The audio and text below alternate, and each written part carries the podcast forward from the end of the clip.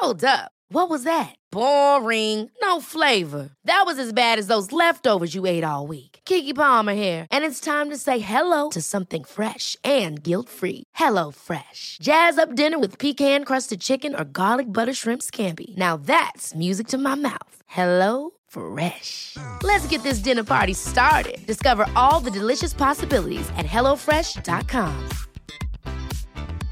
Cool fact a crocodile can't stick out its tongue. Also, you can get health insurance for a month or just under a year in some states. United Healthcare short term insurance plans, underwritten by Golden Rule Insurance Company, offer flexible, budget friendly coverage for you. Learn more at uh1.com. Grief fundamentally changes who we are and how we see the world. It's painful and heartbreaking, but also transformative and magical. This podcast is about grief and loss, but more importantly, it's about life and living fearlessly. I'm Kelsey Chittick, and welcome to Moms Don't Have Time to Grieve. Welcome back, everybody. We've got a great podcast for you today. This is an individual that I met a couple months ago, and everybody around us was like, "You two should talk." Um, and I was like, I, "I don't know him," and they're like, "How do you not know him? This guy's a big deal." And I said, "Well, I love to. I love to." I love to meet people that are big deals. But today, the guest is Mark Groves. And on Instagram, you can find him on Create the Love. But I'm going to have him explain it. But really, what he is, is he is an expert in human connection and community and relationships. And I've started following him ever since we met. And everything he writes about it, it like touches me. It's it's it's on point. It's stuff that I'm working through from a grief perspective and just from a life perspective. So, this is a little bit of a different type of podcast, which I'm really excited to have because I don't want this to only be about loss and grief in the sense of people dying. There's so much more to that experience when you lose somebody. And so, Mark, can you tell us kind of how you got into this space and, you know, what made you start this movement that you have currently going on? Oh yeah. Well, first off, thanks for having me. And you know, I, the where we met was like our friend's 40th loud bar. Not not a real chance to get to chat about things on a deep level. So I appreciate you having me on. I mean, my I've always been really fascinated about human behavior, human psychology. I mean, as a young as a teenager, I was really interested in my own experiences relating. A lot of my teen years, I can remember sitting on the couch talking with my dad about, which is probably different for most people, but I was very blessed to be able to talk to my dad about relationships and what I was going through and where probably most people's moms are saying like how's your heart? Which my mom did. My dad was very much more the one who wanted to sort of philosophize how people move through the world and you know the challenges i was having in relating that we all have. And it wasn't until my late 20s when I went through, I got engaged and, and I didn't really want to get engaged. And that didn't really make sense to me that I got engaged, you know, and you know, when I ended that engagement, I just looked back and I thought like, why do people do things they don't want to do?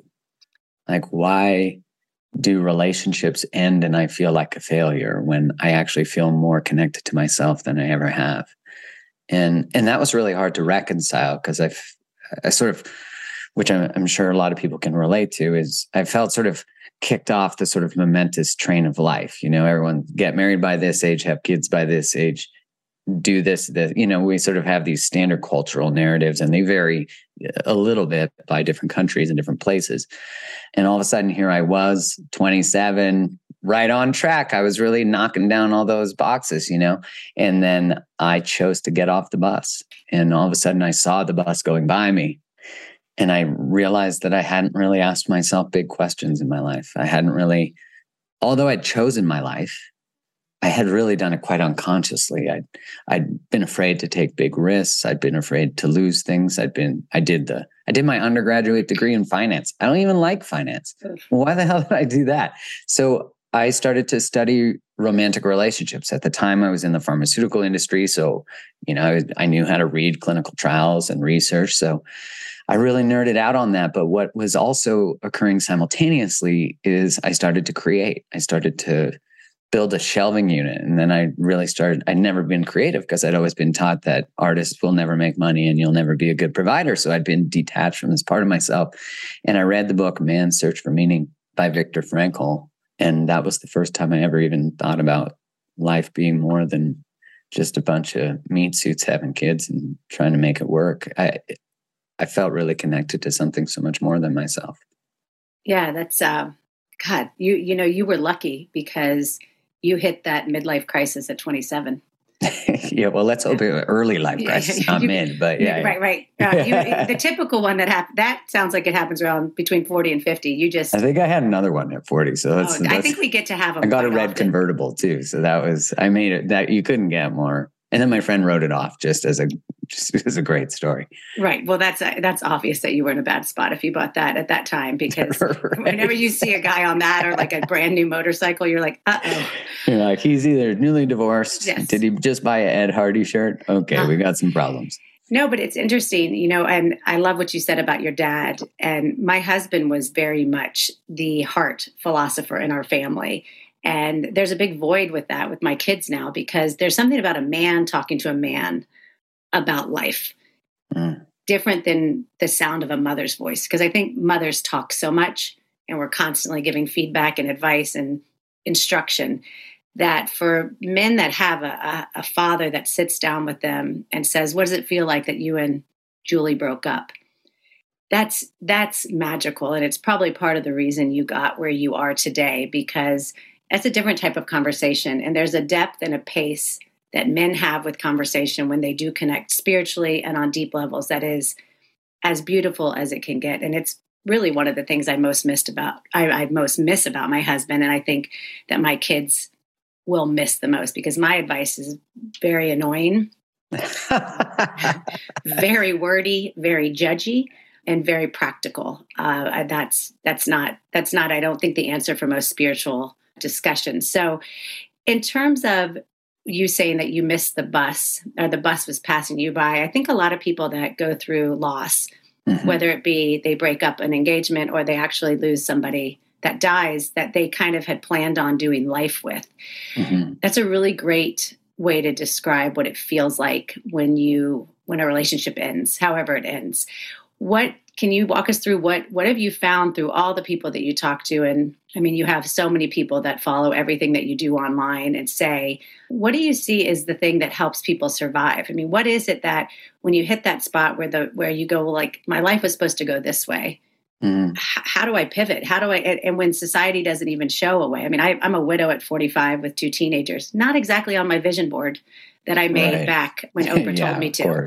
You know, right. What, what do you tell people? I mean, what's the conversation around that? Or what have you learned from people that you see are thriving after loss, whatever mm. that looks like? Such a beautiful question. You know, I think what I've learned through my own grief is you got to go through it, you know? you know, there's a saying that grief is love that has nowhere to go. But I, I don't know that I actually agree with that. And the reason I say that is when I've experienced immense grief from loss of someone I love or a relationship, yeah, you're grieving a future that you imagined, you know, that that you really were sort of moving the momentum of your life towards. And, you know, especially when you don't have time to prepare for it. That's it, it's like you hit a dead end and and you're sort of lost you know you're in an abyss and maybe spinning and maybe there's lots of words and lots of feelings what i've found is i mean all the greatest learnings all the times that i've felt most connected to my soul have been in my grief you know and i've really started to learn and and hopefully continue to deepen that grief is love you know that there's this sort of sense of I, I, think that we normally go through relating with sort of this idea that it's always positive and it's uh, you know you're, you're in the honeymoon phase you're in the elation you're in the whatever it might be but i think unconsciously we're always processing the loss of a partner you know because it is true you know it, but if you look we're a very death phobic society we're death phobic cultures and I think there's a lot of reasons to that. I think that's due to colonization. I think that's due to removing ourselves from our own land, going to other people's land, removing them from their land, colonizing their connection to the earth. You know, and and the reason I say all that is because like I remember listening to Alan Watts once and he said, follow death all the way to the end. Like follow the concept of death to the place that scares you most. Because once you do that, you're free. Amen. And I don't know, like I think when you know the value of grief, you don't try to rob people from it. You don't try to save people from it. You know, you don't try to say like it'll all get better because you don't know and you're kind of lying to them. Yeah. You know, but what a hard thing to do. And you know, you said you, you your husband was the speaker of the heart in the family, but I'm like your podcast is kind of evidence that that's not true. But look at what you've created from it. And I remember saying to my friend Megan, who's a teacher in the area of grief, she said, I remember she was saying, people always tell me, look what I've created from this. She's like, but there's not a moment that I wouldn't say, fuck all this. I want that back. And I was like, wow, yeah. And yeah, that's interesting because, like you said, I mean, I I honestly am happier than I have ever been in my life. It, I am more fun. I mean, did you see me on the dance floor at that birthday You were, party? I'm gonna say, you can cut a rug. Yeah, and that was and that wasn't. I was in a long dress. Like if you if I had If had you had had a mini, it would have been a it would have been a whole different Damn. ball game. Yeah, back to I- the days at the club. exactly. Or you know what? I'm actually hitting the clubs now because I got married. I met my husband when I was 19. We were engaged at 23, and I had babies at 26. I really, So now you get to live it up. boy, I have really taken a turn towards the floozy. I am that. Lucy. I am Mrs. I haven't heard Robinson. that term in so Yeah. long. But I, it's funny because I, I just like you were saying, I love the idea of following death to the end. My whole life, I've been terrified of loss. I was Mm. terrified. I mean, I always had serious boyfriends because I, I love having a partner. It's my, Mhm. it's my jam. I'm a partner type of person. it, it really bugs me right now when people are like, just be alone, get to know yourself. I'm like, listen, fuckers, I knew myself before he died. yeah, You know, like I'm so confused. already did that. I'm ready. I hate when people say like, why don't, why don't you spend this time getting to know who you are? I'm like, no, I that's not that doesn't ring true for me. It wasn't that I didn't know who I was. It's I didn't like a lot about it because I was a lot I was afraid or I was Mm. uptight. I've always known who I wanted to be. I just didn't know how to get there. And grief gets you there quickly because you have nowhere to go. But- it's not optional, you know. It's like the roots of the earth. I think of a tree, and it, but it almost like wraps around your legs, you know, and holds you down. That's the thing about grief that it just roots you. There's, you have to go to the depths of your soul, and I think because the culture doesn't know a way to do that, because we lost our indigenous practices, whatever we're indigenous to. Because if you look at the relationship that tribes have to death there's such a different or even the irish you know the irish have wakes. They have celebrations of life. And maybe they drink a little too much to to not have to pay attention to that. But there is something about stepping into sort of the cyclic nature of life while recognizing the grief that obviously comes from loss. I, don't want to sound like i'm minimizing it but rather to to really you know francis weller talks about it being in the nigredo like being in the darkness mm-hmm. that the soul dwells in the darkness that that's where the soul is. But our culture is about ascension right? It's about rising get to know yourself do this do that. But it's like no go deep. Look at our industries. If you're depressed then you need a pill. Right. as opposed to why are you depressed? Is it a natural experience? Like i think even in the dsm they changed before bereavement didn't require treatment and Oh, they changed that. And i'm like but where's the, there's richness in bereavement but it requires community to bereave Right. And it's that's funny because I think that's recent. I think it's the last couple maybe five Yeah, years. i think it's like five years about And I'm like, you just you just diagnosed dying as a disease, like dealing with dying as a disease. That's a push. I think we both run pharmaceuticals. We talked about this. yeah Um, and something you need to be saved from as opposed to like explore. right and Yeah. and you need people around you to remind you that there's still light a hand to say i've got you Right. Right you know that's i think really that's part of community you know is is to be initiated into life's processes you know but i remember when i went through a really painful breakup i mean so painful and i was I, I was sober too throughout i am sober but i was i'm sober-ish i hit I'm the i I hit don't the drink. edible every I once in don't a while I don't but- drink anymore either, really. I mean a glass of wine, but I think alcohol is a real depressant. Yeah, it's me, certainly it not your. yeah, I listen. Every to each their own. It just I really like the edge, and I often fell off it. So, but for me, I was going through this breakup, and man, I I was at that time, which I'm sure people can understand, where when I was doing this sort of exchange of like, is being alive better than not being alive? It was tipping to not for a bit, but I was conscious of it. You know, I knew that I'd moved through this. I understood that I had enough health to be able to recognize that. But there were moments where I just called a friend to be there because I just needed someone in a room with me, but I didn't need them to hug me. I didn't need them to walk me through my grief. I really just needed them as a lifeline. And then, you know, I think about those. There's a week I can think in my mind specifically where I was in the forest, which, like, why would you go to the forest by yourself when you're in the deepest grief? Man, I, I learned so much in that time. There's never been a faster or easier way to start your weight loss journey than with PlushCare. PlushCare accepts most insurance plans and gives you online access to board-certified physicians who can prescribe FDA-approved weight loss medications like Wegovy and Zepbound for those who qualify. Take charge of your health and speak with a board-certified physician about a weight loss plan that's right for you. Get started today at plushcare.com slash weight loss. That's plushcare.com slash weight loss plushcare.com slash weight loss. Hey, it's Paige DeSorbo from Giggly Squad. High quality fashion without the price tag. Say hello to Quince. I'm snagging high-end essentials like cozy cashmere sweaters, sleek leather jackets, fine jewelry, and so much more. With Quince being 50 to 80% less than similar brands. And they partner with factories that prioritize safe, ethical, and responsible manufacturing. I love that. Luxury quality within reach. Go to quince.com slash style to get free shipping and 365 day returns on your next order. Quince.com slash style. Yeah, people always say, like, Kelsey, how did you get so how did you get to where you are? You seem so happy. And I, I am really happy. And I'm grieving. They both live at the same right. time.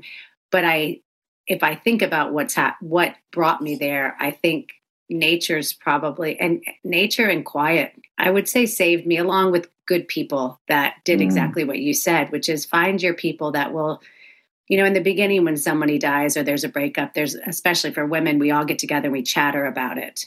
What do you need? What or you know you try to make it better or you take them out and you get wasted and go dancing and you danced on a few speakers post breakup pre sobriety. Yeah and you sit around and they say you need to just go have some fun. And and truthfully what what you need if you're a friend trying to support someone is just to be there and have no opinion about where they are but just tell them that you love them and it's it's going to be it's going to be okay if you so choose at some point because people are dying all the time. And what i think and people are breaking up all the time. And this right. idea that you're going through something that's so unique and it's so painful, but you don't realize all over the world people are going through this exact same experience. And so at some point, like you said, you get to choose if it's going to break you down and change you or if you're just going to be angry about it. And the quickest way to find something bigger is to walk into a forest or get into an ocean. Mm, mm, it's beautiful. Or climb a rock when you think about like our what is the greatest challenge we have in loss it's accepting loss you know and i know they talk about the five stages of grief and i don't get this. i don't know that's not linear and that's not you know, because you're going to be mad and then you're not going to accept, you know, you go through all the things and to say it's five stages, I think it's just five, it's fucking 97 stages. Why did they mm-hmm. do? I mean, I, I, whenever I see that, I want to throw up on the book. I'm like, what, what, what about, are there not, could there be seven? What if there was only, I, the whole idea that they tried to put it into like a wheel. Well, isn't that the truth about the whole process? Like even the idea that bereavement is something you need to be safe from, you know, with a pill that humans can created this building magically. You don't have to be sad anymore. I mean, it's it's the arrogance of humanity. And you know, the other side of pain is that pain is often narcissistic. And I mean that in the sense that pain really, like you were saying, has this idea that I'm the only one. And I there's something sort of unique about that. There's nothing to be hated on about that. There's something sort of unique because I think it has us ruminate and, and really sit in it. And when we are ruminating, we feel that sense of love right? We feel we're sort of addicted to the thought of them. And as soon as you begin to share, much like your podcast offers, you start to see that you're not the only one. No. And like you said, like people are dying all the time.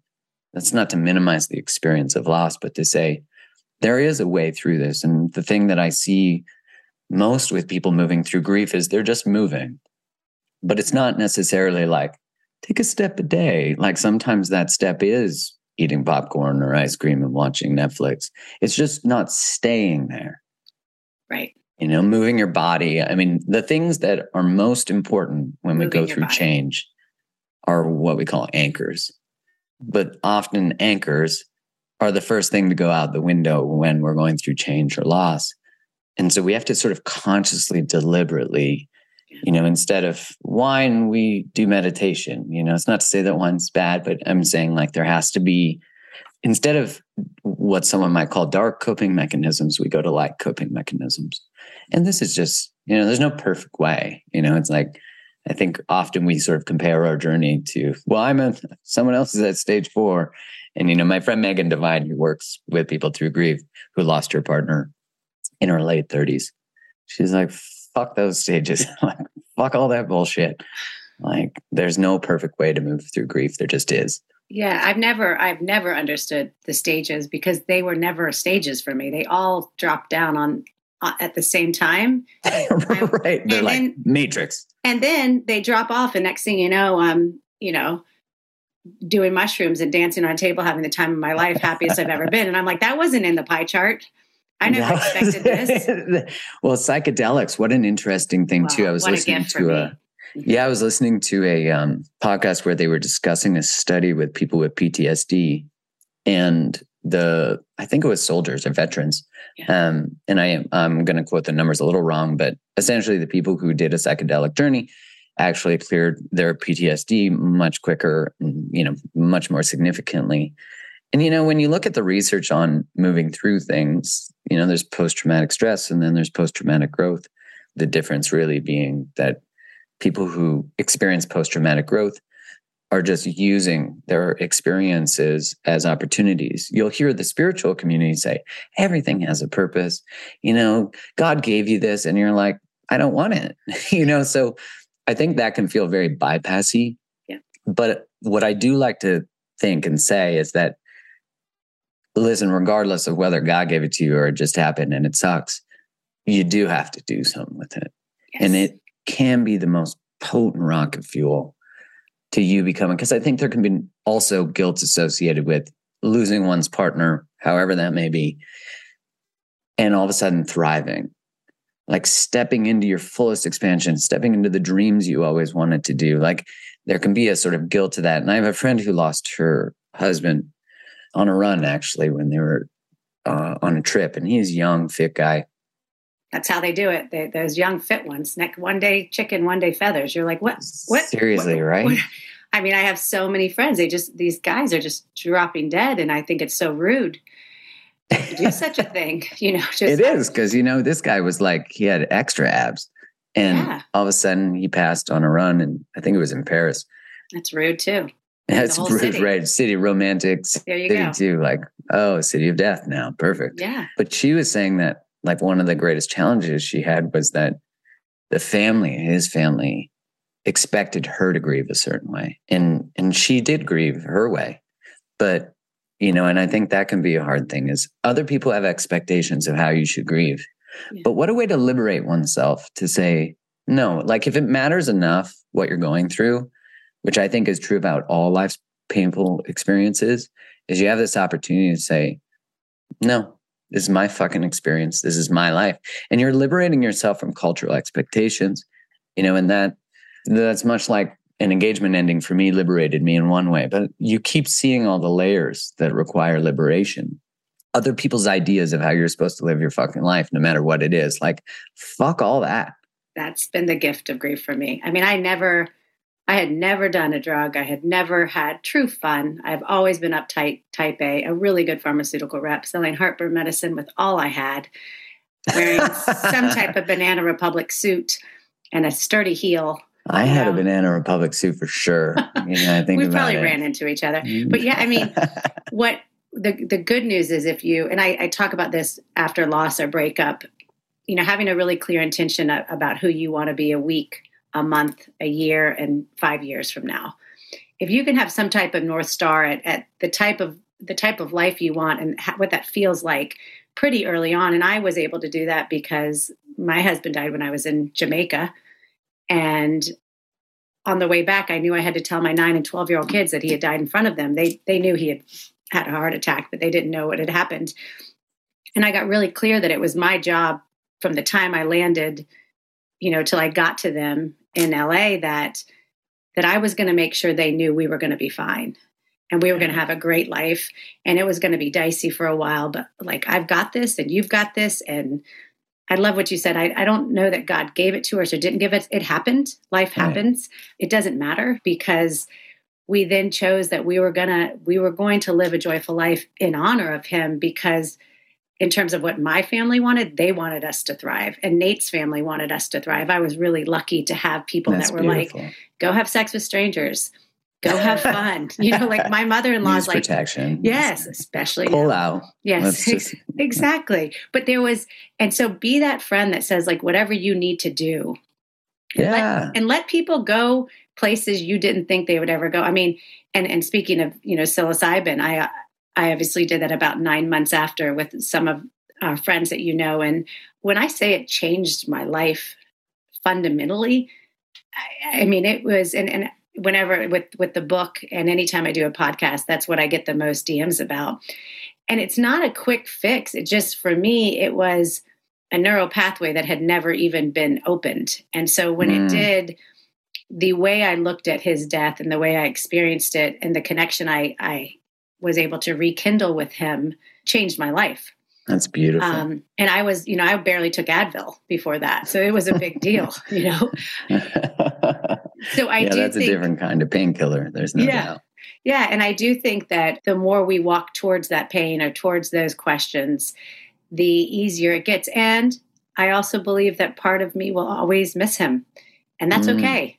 And part of me will have days that it's always crappy. And I'm sure if you're if any relationship there was good stuff, that's why you were in it. So there's always going to be moments but i sit with them now and i kind of just i let them wash over me. And i just i'm not afraid anymore of hard things. I don't really want a bunch of new ones if god's listening. You know i'm i'm good for now. like listen okay we don't need to up level. We got our shit handled for yeah, a little bit. I'm fine. I'll i'll just stop right here. Thank you so much. I feel like i've done a lot of good work. But yeah i think i love what you say about i mean i think we all know that the hard times are are the juicy ones because I remember the Kelsey before this. Everything was fine, but I was just holding on for dear life that nothing would go wrong. And I was just mm. so scared. And now I'm like, I don't want a lot of hard things because they are hard and you know, it's not it's not enjoyable most of the time, but the freedom I feel, not being right. afraid of it, feels like I'm on drugs. Maybe that's yeah, why I don't knowing have to drink you can face it, you can confront it. You know, I think that is part of it though, because like the pain, you know, Gabor Maté talks about how the wrong question is why the addiction, the right question is why the pain. Yeah. And really, we numb this experience of disconnection or this experience of anxiety that we have about unpredictable futures because we haven't explored them. We haven't explored death. We haven't explored love. You know, Ram Dass, I was listening to him not long ago, and he was saying, eventually you realize, like you recognize as you do the journey, that suffering is grace. Yeah. And he said, and here you see other people suffering and, and they're looking at you and you're creating grace from it. And I think about that a lot of like, again, like when I say grace, I don't mean not grieving. I mean that you're sort of connected to something greater, whatever word that might be for people, but for me that's that that's a common experience that actually connects us to grieving. That actually is what makes us human. Part of the psilocybin research shows that when inmates take psilocybin they're less likely the ones who have a psilocybin just one psilocybin trip are less likely to reoffend. And when they explore why it's because they experience a connectedness to more. And in doing that their crimes are then they experience the impact that it might have, which is such a beautiful thing. And you, I mean, my I did psilocybin when I was in my like late teens and early 20s, but not with an intention, like a mm. medicinal intention. Although I experienced certain certainly connectedness. But the last couple times I've done it, I do it with intention. I put music on. 100%. I know on Spotify there's like a John Hopkins psilocybin playlist, and that music takes you to other realms. Good to know. You know? Yeah, it's pretty good. It's pretty good. That's awesome. Well, I could talk to you forever because I I get what you're saying. I think your insights are beautiful and they're they're important. We don't we don't have these our generation was raised by people who stuffed grief and right. they had a lot of war and a lot of loss and a lot of pain and a lot of they had the depression they had vietnam they had world war one world war two we had this kind of beautiful 25 year we had a good run it's now just, come to an end but we had a good run yeah, we had a really good run yeah we were did. born in the 70s late 70s 80s you you we really didn't have big problems we just we didn't have like, computers that was great we didn't have phones, but we didn't have a big war. And even when we got to Iraq, most of us were very far removed from it. It was something we watched on CNN. We were but, teenagers, yeah. Yeah. And life was, and people were making money. And, you know, we were watching Wolf on Wall Street and things were just, just running, you know? Boiler and room. Boiler room. Life was good. And, and now I think this is our time to do some deep spiritual work. And it, you know, we are being set up for that. So I, greatly appreciate your time. I could keep talking, but we try to keep this podcast yeah, short because I talk too much and no one wants to hear that. so, but maybe we can get on another one and continue this because I think your ideas aren't things that we have spoken about on this podcast as of yet. So, Mark, I'm so glad I met you.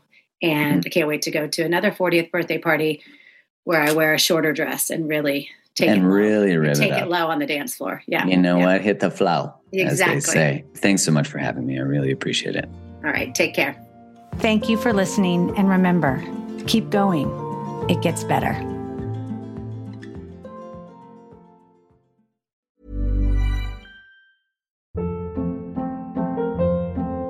Hold up. What was that? Boring. No flavor. That was as bad as those leftovers you ate all week. Keke Palmer here, and it's time to say hello to something fresh and guilt-free. Hello Fresh. Jazz up dinner with pecan-crusted chicken or garlic butter shrimp scampi. Now that's music to my mouth. Hello Fresh. Let's get this dinner party started. Discover all the delicious possibilities at hellofresh.com. Planning for your next trip? Elevate your travel style with Quince. Quince has all the jet setting essentials you'll want for your next getaway, like European linen, premium luggage options, buttery soft Italian leather bags, and so much more. And is all priced at 50 to 80% less than similar brands. Plus, Quince only works with factories that use safe and ethical manufacturing practices. Pack your bags with high-quality essentials you'll be wearing for vacations to come with Quince. Go to quince.com/pack for free shipping and 365-day returns.